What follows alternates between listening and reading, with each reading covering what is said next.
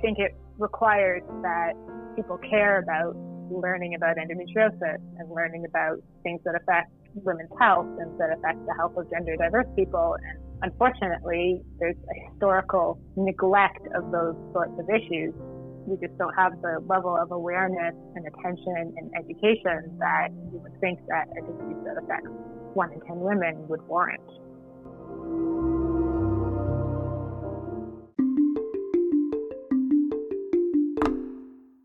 Hey, hey, I'm Dr. Leslie Wakefield, a pelvic floor physical therapist, and today I have the pleasure of speaking with Dr. Philippa Bridge Cook about endometriosis in general, and specifically on how endo can cause sexual pain. Philippa has a PhD in medical genetics and microbiology. She's one of the founding board members of the Endometriosis Network Canada and is currently chair of the board. She is also co chair of EndoAct Canada and is a member of the steering committee of the World Endometriosis Organizations. Her own experience with endometriosis sparked her passion for helping others who are also suffering because of the disease. Philippa is a scientific advisor, consultant, and medical writer specializing in molecular diagnostics. She is an intellectual powerhouse. She brings together her professional expertise and personal experiences to inform her work as an endo advocate.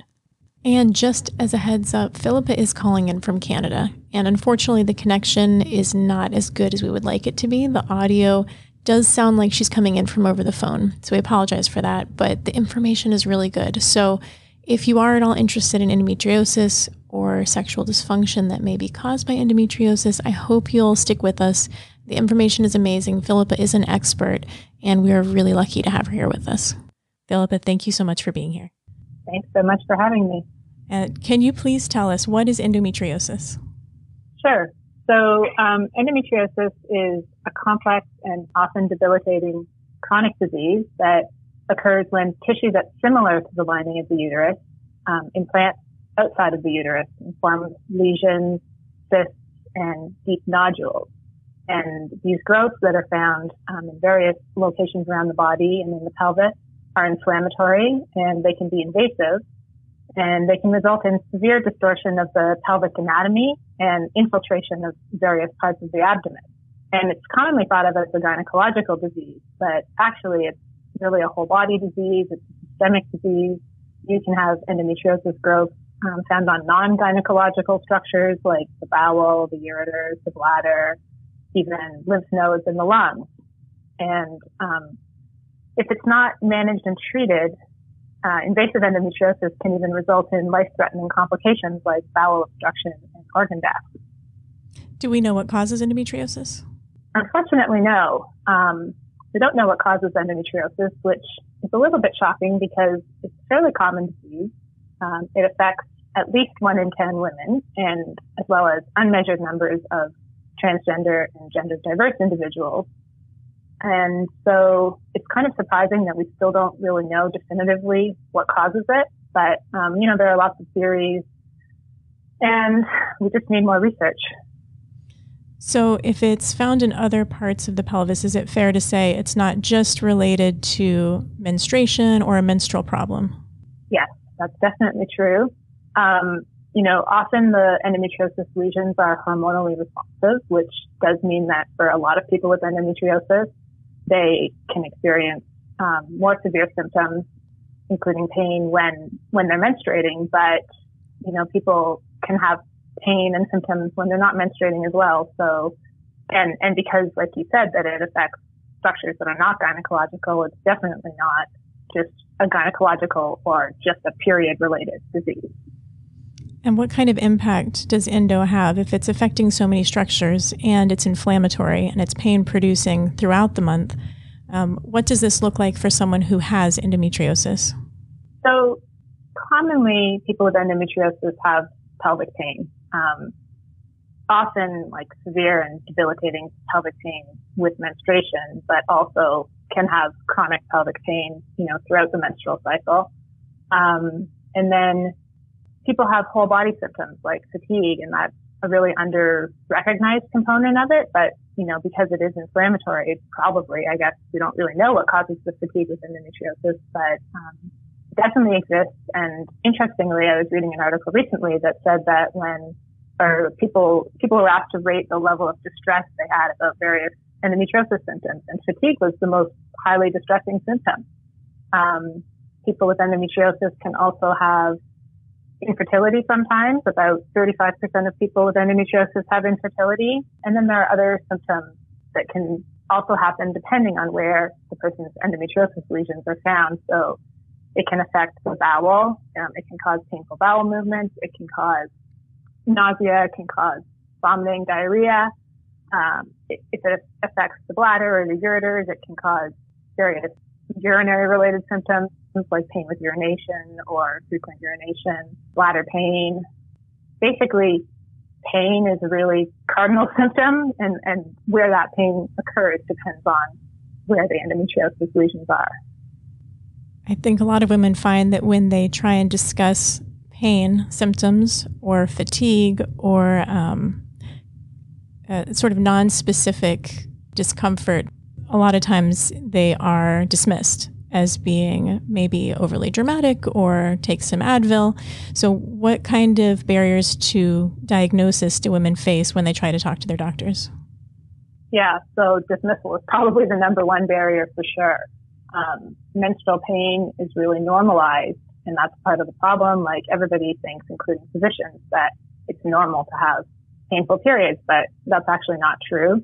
Um, if you have pain that can't be managed by taking an Advil and then go about your regular day, then that's not a normal level of, of pain with periods. But unfortunately, a lot of people don't know that. So, um, but then there's also this perception that women who complain about pain are, are making it up. It's in their heads. They're just being dramatic. It's not that bad. And, and fatigue too. It's so easily dismissed because everybody's tired, right? Like our, our world, our the way we live in the world is, is, you know, exhausting. but I mean, the kind of fatigue that is caused by a disease is, is a different level of fatigue. But again, that can be easily dismissed because there are no objective ways to really measure or show that. I mean, there's, there's questionnaires that can be used, but those aren't typically used in everyday clinical practice. How long did it take for you to be diagnosed? And do you happen to know off the top of your head what is the average as far as diagnosis? Yeah, the average does vary. Um, I mean, it's it's long everywhere. It's way longer than it should be everywhere. Um, it's about five to twelve years on average, which is a large range for an average. But um, you know, in some places of the world in the world, it's starting to come down a little bit, which is great. But you know, that's still a really long time. Um, so it took me over 20 years to be diagnosed. I started having symptoms of painful periods when I was a teenager, but um, I didn't really know that that was abnormal at the time. So I didn't really talk to my doctor. Nobody ever asked me, do you have painful periods? Um, and then when I was in university, they sort of continued getting worse. And then by the time I was in my late twenties, I was feeling like something was wrong. And interestingly, I'd never heard of endometriosis, even though I, at that point, I had a PhD in a medical field and I had taken, you know, years of different medical and biological sciences in university. I'd never heard of endometriosis. We had a friend that was diagnosed with endometriosis and I looked it up. And when I saw the symptoms, I was like, oh, I think I have this. Um, so I started asking doctors about it and, you know, some of them, one, my doctor at the time sort of said yes, and you might have trouble getting pregnant, so you should probably do that sooner rather than later. Um, which is a terrible thing to say to somebody because they should get pregnant when they're ready to get pregnant or if they want to get pregnant. But I, it still took me another seven years after first raising it with a doctor to get an actual diagnosis because, you know, I actually started having miscarriages and then every doctor I saw said, oh, you couldn't possibly have endometriosis because you can get pregnant which is clearly wrong because we know that only about 35% of people with endometriosis actually have fertility problems. So, you know, eventually after seven years of complaining about increasing pain and other symptoms to my doctors, I finally had an ultrasound that showed some evidence of endometriosis. And prior to that, every ultrasound had been normal, which is very common with endometriosis. It often isn't seen on an ultrasound. Um, so I had surgery, but it was an incomplete surgery. Um, they didn't remove all of the endometriosis. It wasn't done by, I, I had no idea at that time that there were sort of different levels of surgical expertise. So I had that surgery and got pregnant with my son right afterwards. But as soon as he was born, my symptoms all started coming back because my endometriosis hadn't been properly treated. So at that point, I was told that my only other options were various medical therapies like the birth control pill or um, I tried, so I tried all different kinds of birth control pills. That didn't work, which is pretty common with people with endometriosis, especially with severe deep endometriosis. The birth control pill is not that effective. Um, tried other medications like progestin-based medications. Those didn't work. And eventually, a number of years later, I had surgery, which was a complete excision surgery. And that did help a lot of my symptoms. But like many people with endometriosis, by that time, you've had chronic pain for so many years. There are other issues going on at that point, and you also have like scar tissue and adhesions from all of the years of inflammation in your pelvis.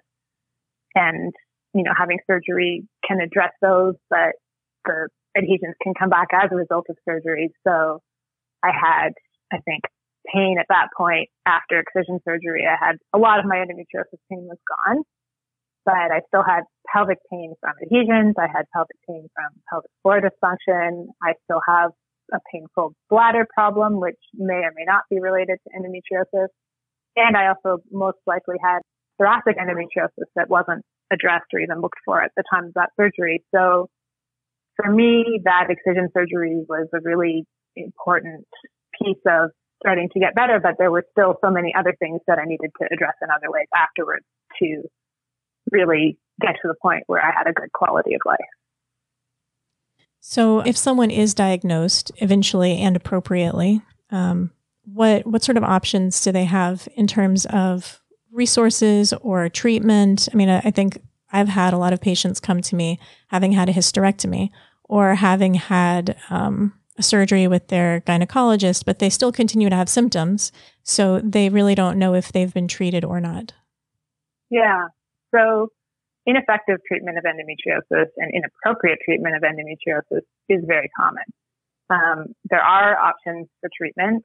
Um, you mentioned hysterectomy, and so with that, I mean, if you think back to what we were talking about at the beginning, where endometriosis is a disease that is, you know, cysts and nodules and lesions outside of the uterus, it doesn't really make any sense to treat it by removing the uterus. That's not where the problem is.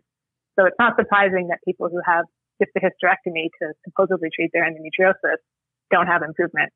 Um, surgery is like a cornerstone of, of good treatment, but it needs to be done effectively and often is done very incompletely. So the most effective treatment is an excision surgery where all of the lesions are removed completely we know there's good evidence in the literature that if you leave endometriosis behind at surgery, that those lesions will continue to cause pain and other symptoms. So surgical management, and there, and there just aren't a lot of, of surgeons who are trained to do that kind of meticulous deep excision surgery on all of the various structures in the pelvis. Um, a lot of gynecologists will say, yeah, I treat endometriosis. You know, they'll go in and they'll do what's called ablation surgery where they burn, you know, a little bit of the endometriosis, but they're not really trained to remove deep nodules from bowel or ureters or the diaphragm or the lungs, you know?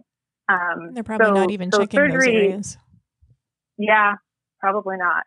And so surgery can be a very effective treatment, but it has to be done by somebody who's an expert in doing endometriosis surgery.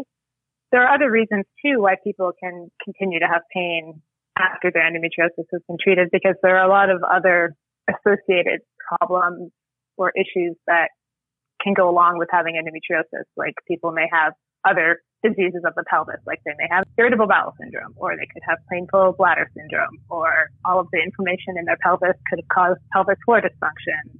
People can have neuropathic pain and things like that. So, you know, effective treatment of endometriosis also, and getting rid of all the symptoms and pain involves a very like multidisciplinary and complete assessment of all of the possible pain generators and what's causing issues and treatment of all of, of those things as well.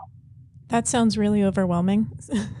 I mean, that sounds like a lot of doctors and a lot of people to visit um, for somebody that's already exhausted and in pain. Um, so, what, I mean, what kind of professionals do people seek out? I mean, obviously, a specialist, let's say, um, for diagnosis and potentially surgery if that's necessary. But what other types of specialists might someone need to see?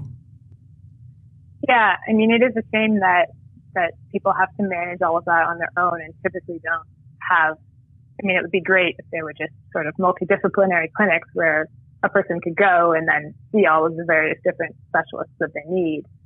But a gynecological surgeon with lots of experience in minimally invasive endometriosis surgery, excision surgery would be, you know, one of the first steps.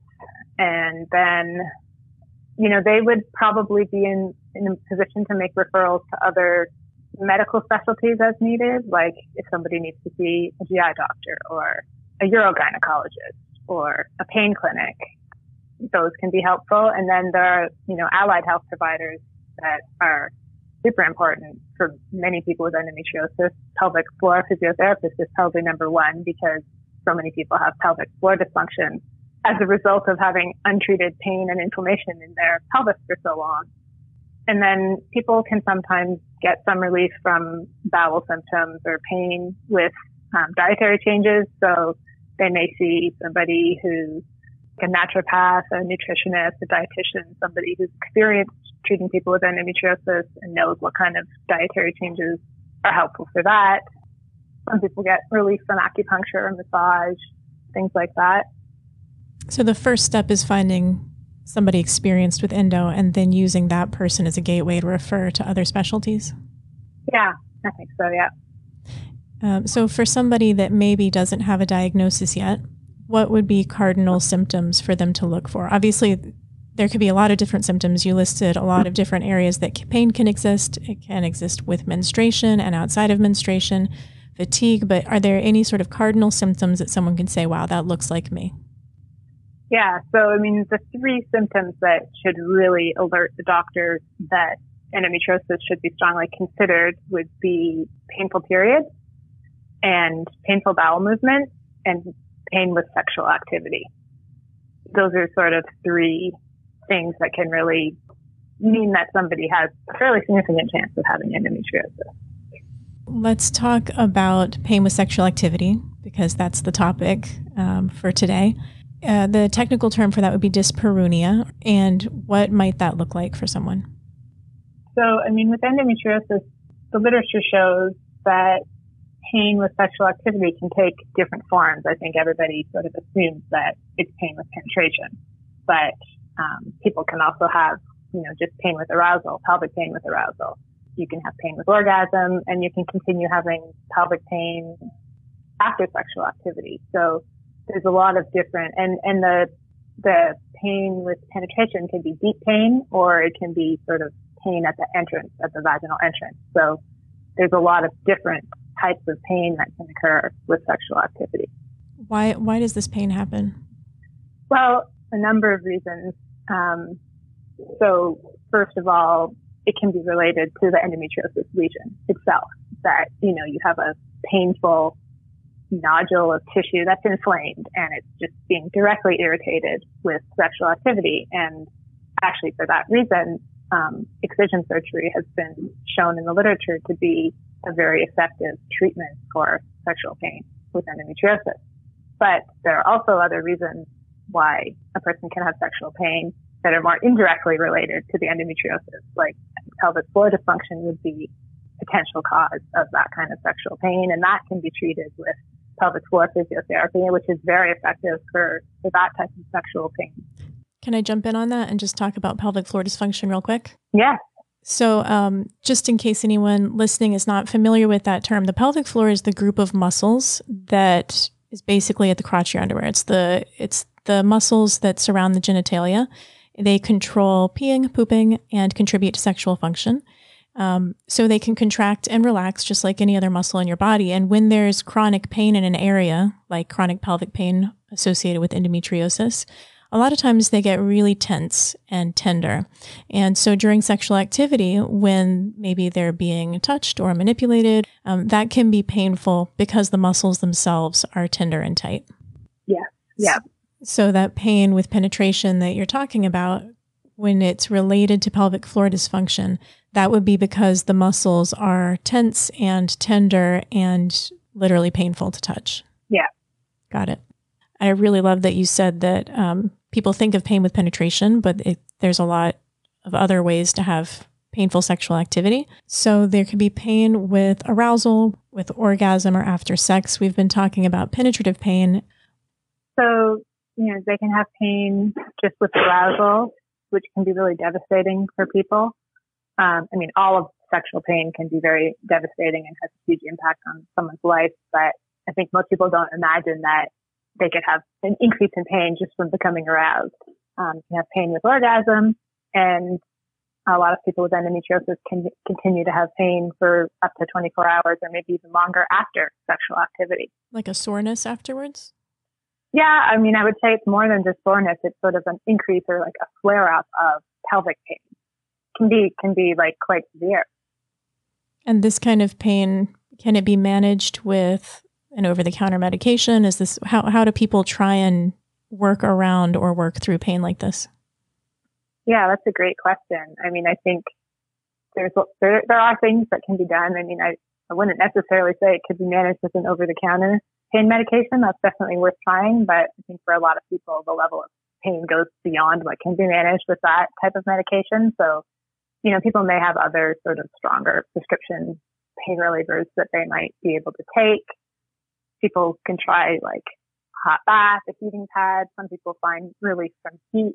Um, if if it causes a flare up in, in pelvic floor pain, then you know maybe heat is helpful for that. Maybe a visit to the pelvic floor physiotherapist. And then you know where legal, some people have used cannabis suppositories successfully for that kind of pain. And and there are other prescription pain suppositories as well that are more like muscle relaxant pain suppositories that can be helpful for people with pelvic floor dysfunction. Uh, you mentioned how devastating pain with arousal can be and pain with sexual activity in general. Because uh, for a lot of people, sex is really important to their relationship, their feelings of intimacy and closeness with their partners, um, for lifestyle and quality of life. So, when someone has sexual pain, and let's say specifically with endometriosis, because it is so hard to diagnose and is often really neglected when people are talking to their doctors, they they don't they're not listened to, they're not necessarily receiving an appropriate diagnosis in time. When somebody's having sexual pain like this that no one is taking seriously, you know, how how can that affect someone? And I don't know if you want to speak personally or with some of the people that you've worked with in the past through your advocacy, but what does that look like in terms of lifestyle? So I think with endometriosis in general, it can be a very isolating disease because, you know, a lot of people just don't generally understand what it is and the impact that it can have on people. So it's hard to find people to talk to who understand what you're going through. And then now you're adding sexual pain on top of that where, you know, it can interfere with your relationship with your partner. It just further, further isolates you. And, and because you may feel you may feel comfortable telling your doctor about other types of pain, but you know that's an even more sort of taboo pain than you know saying that you have stomach pain or something like that. So I think that for that reason, this is a very particularly isolating aspect of the endometriosis experience that gets very little attention and, and not not enough.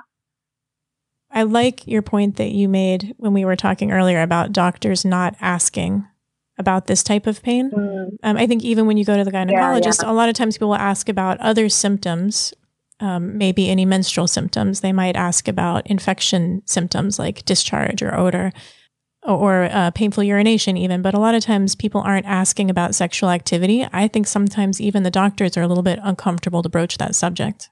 Yeah, I think that's definitely true. And, you know, of course, there's limited research about sexual pain with endometriosis, but the research that there is does show that, you know, the way doctors assess sexual pain with endometriosis or whether they assess it at all is very inconsistent. And, you know, it's also really important to note that if they ask any questions about sexual pain at all, that it would be typically related to their expectation of heterosexual sex. And so it would typically be about pain with penetration, and that's going to miss, you know, all of the other kinds of pain that people with endometriosis can have, but also the sexual pain that people who aren't having that kind of sex might might be having. Yeah, there's a lot of different ways mm-hmm. to have mm-hmm. sex, and penetration is just one. And I think if they're going to ask about anything, it typically is going to be specific to penetrative sex. Yeah, definitely. As far as doctors' training goes, um, as a researcher, what do you think about the availability of information and research for physicians who do want to provide the best care and ask the right questions? How much information is available to them? Well, I think that doctors get very little training on endometriosis, you know, outside of, I mean, gynecologists get some training on it, obviously, but, you know, if you're thinking about a family physician and their knowledge of endometriosis and what they're trained to do, you know, I, I think that it's hard for them with their lack of training about it to really get to these sort of nuanced understanding of like all the different types of sexual pain or things like that. So there's definitely a huge myth there in terms of like primary care interaction. Um, and there's a huge sort of, I, I think I see a huge potential for education of primary care providers about this issue because, you know, it is so common and they really ought to be trained well enough to address it and pick it up and refer appropriately. And, and gynecologists need better training as well. And the literature does show, the limited literature that there is shows that when gynecologists attend endometriosis specific training, their knowledge and comfort level and ability to appropriately address it increases. I mean, that's not really a huge surprise. That shouldn't require research that when you educate somebody on how to do something properly, they start to do it properly, but it is, it is important. So I think there just needs to be more investment into doing that kind of education. I think it requires that people care about learning about endometriosis and learning about things that affect women's health and learning about things that affect the health of gender diverse people. And unfortunately, there's a historical neglect of those sorts of issues, both from the perspective of like research and funding, which is why we probably still don't know exactly what causes endometriosis. We still don't have like a lot of different, like we don't have a range of therapeutic options. You know, we have good endometriosis surgery, but we don't have, you know, a range of other options on top of that. And we just don't have the level of awareness and attention and education that you would think that a disease that affects one in 10 women would warrant. I think we both hope that you know, discussing these things more openly leads to someone who might need the information being able to receive it. So let's imagine that someone's listening and they say, wow, that sounds like me. That looks like me. I didn't even know this was a thing. I thought it was just something that I had to deal with. I do have pain with XYZ sexual activity as well as these other symptoms. What can you suggest, let's say as a as an advocate, as someone that works really hard to provide information, what resources are available to somebody that wants to learn more and might see themselves in this picture? Sure. So there are some great resources out there, as with any resources, when people are looking for information, it can be hard to distinguish what's good information from what's bad information. And there's a lot of misinformation about endometriosis out there. Um, if you suspect you have endometriosis and you want to learn more about effective treatment, multidisciplinary treatment, a great book is by Dr. Iris Orbuch, and it's called Beating Endo, and it's a very comprehensive overview of all of that. Um, but that's for sort of more once you really strongly suspect or have been diagnosed. Um, if you haven't yet been diagnosed, you know, you have the barrier of getting a doctor to listen to you, which can be difficult. But um, there are a lot of support groups on Facebook, on the internet, um, that you can join and connect with other people who have endometriosis, hear about their experience, find out what worked for them in terms of getting a doctor to listen to them. Um, often what gets recommended in those groups is sort of keeping a pain, pain diary, you know, like keeping track of, of your pain and symptoms so that you can take something very concrete to your doctor and also really talking to them about the impact, not just saying I have pain, but saying like it prevents me from doing this, this, and this. It prevents me from going to work X number of days a month. It prevents me from going to school.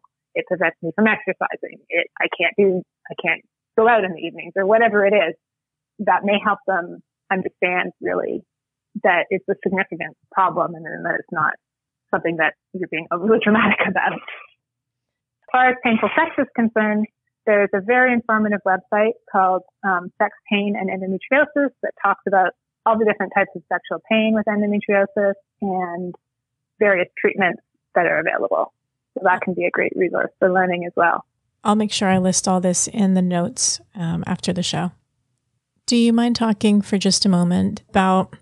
Um, you mentioned the ultrasound can be used, but is not always accurate. I've had a lot of patients come to me and say, Well, I had an MRI and it didn't show anything. So the doctor says I don't have endo.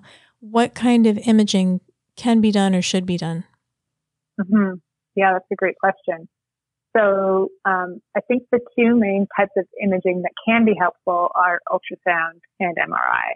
Um, ultrasound, like your typical ultrasound that you would have done in, a, in any regular ultrasound center, would only show ovarian endometriomas, which is only one type of endometriosis. So it would be it would be able to show if you had sort of a large endometriosis lesion on your ovary, which is what my ultrasound showed when I finally was diagnosed. But it doesn't show smaller lesions. It doesn't show like superficial endometriosis in various areas around your pelvis. And I say superficial endometriosis because that's what a certain type of lesion is called, but it doesn't mean that it isn't impactful. Like those so-called superficial lesions can still be incredibly painful and incredibly impactful. Um, and then there's also deep endometriosis, and that's the type of endometriosis that can typically be picked up on MRI. But as with any kind of imaging, you know, it's not it's not a perfect thing at all. So, and even with MRI, it would miss superficial endometriosis. So, all of these imaging modalities have their limitations, significant limitations, and can miss a lot of endometriosis. So a lot of, but, but doctors don't realize that. So a lot of times they'll say like, well, we did an ultrasound and it was normal. And so you don't, it's like, you're, you're fine. I don't know what you're complaining about kind of thing. But, you know, that's not the case at all. You can still have a significant amount of endometriosis with a normal MRI, with a normal ultrasound. So how can someone get an official diagnosis beyond looking at symptoms? Right. So at this point, the only official way to get a diagnosis is through surgery. Um, you have laparoscopic surgery, and the surgeons can directly visualize the endometriosis lesions. They can remove them. They can send them to pathology. They, they send a biopsy of that lesion or the whole lesion to pathology, and you can get a pathological confirmation of endometriosis. And that's the definitive diagnosis currently. Ultrasound is improving and there are sort of more advanced ultrasounds that can detect signs of endometriosis better than your standard ultrasound, but that's still not widely available and it requires more expertise than your typical ultrasound technician and radiologist would have. So let's wrap up the conversation. And for someone listening that might be experiencing this problem or knows someone that has this problem and they're having painful sex and it might be related to endometriosis, is there anything you'd like to convey? And we can always cut this if your answer is no. in any way you'd like to wrap up the conversation as far as someone listening in that might have this specific issue? I think the thing I would like to convey is that your symptoms are real and they have a cause and it could be endometriosis. Um, but don't let people tell you that it's nothing or that you should be dealing with it better or anything like that. You deserve to have your experience listened to and believed. And, you know, you need to try to find a doctor who can work with you on that in that regard. Um, there are resources available, like mostly through Facebook groups or through endometriosis organizations where they can help you find a doctor who specializes in endometriosis and will be able to, to help you with your getting diagnosed and finding effective treatment. Okay, thank you very much. I really appreciate you taking the time. I think this was really valuable. Thank you. Thank you. No problem, Bob.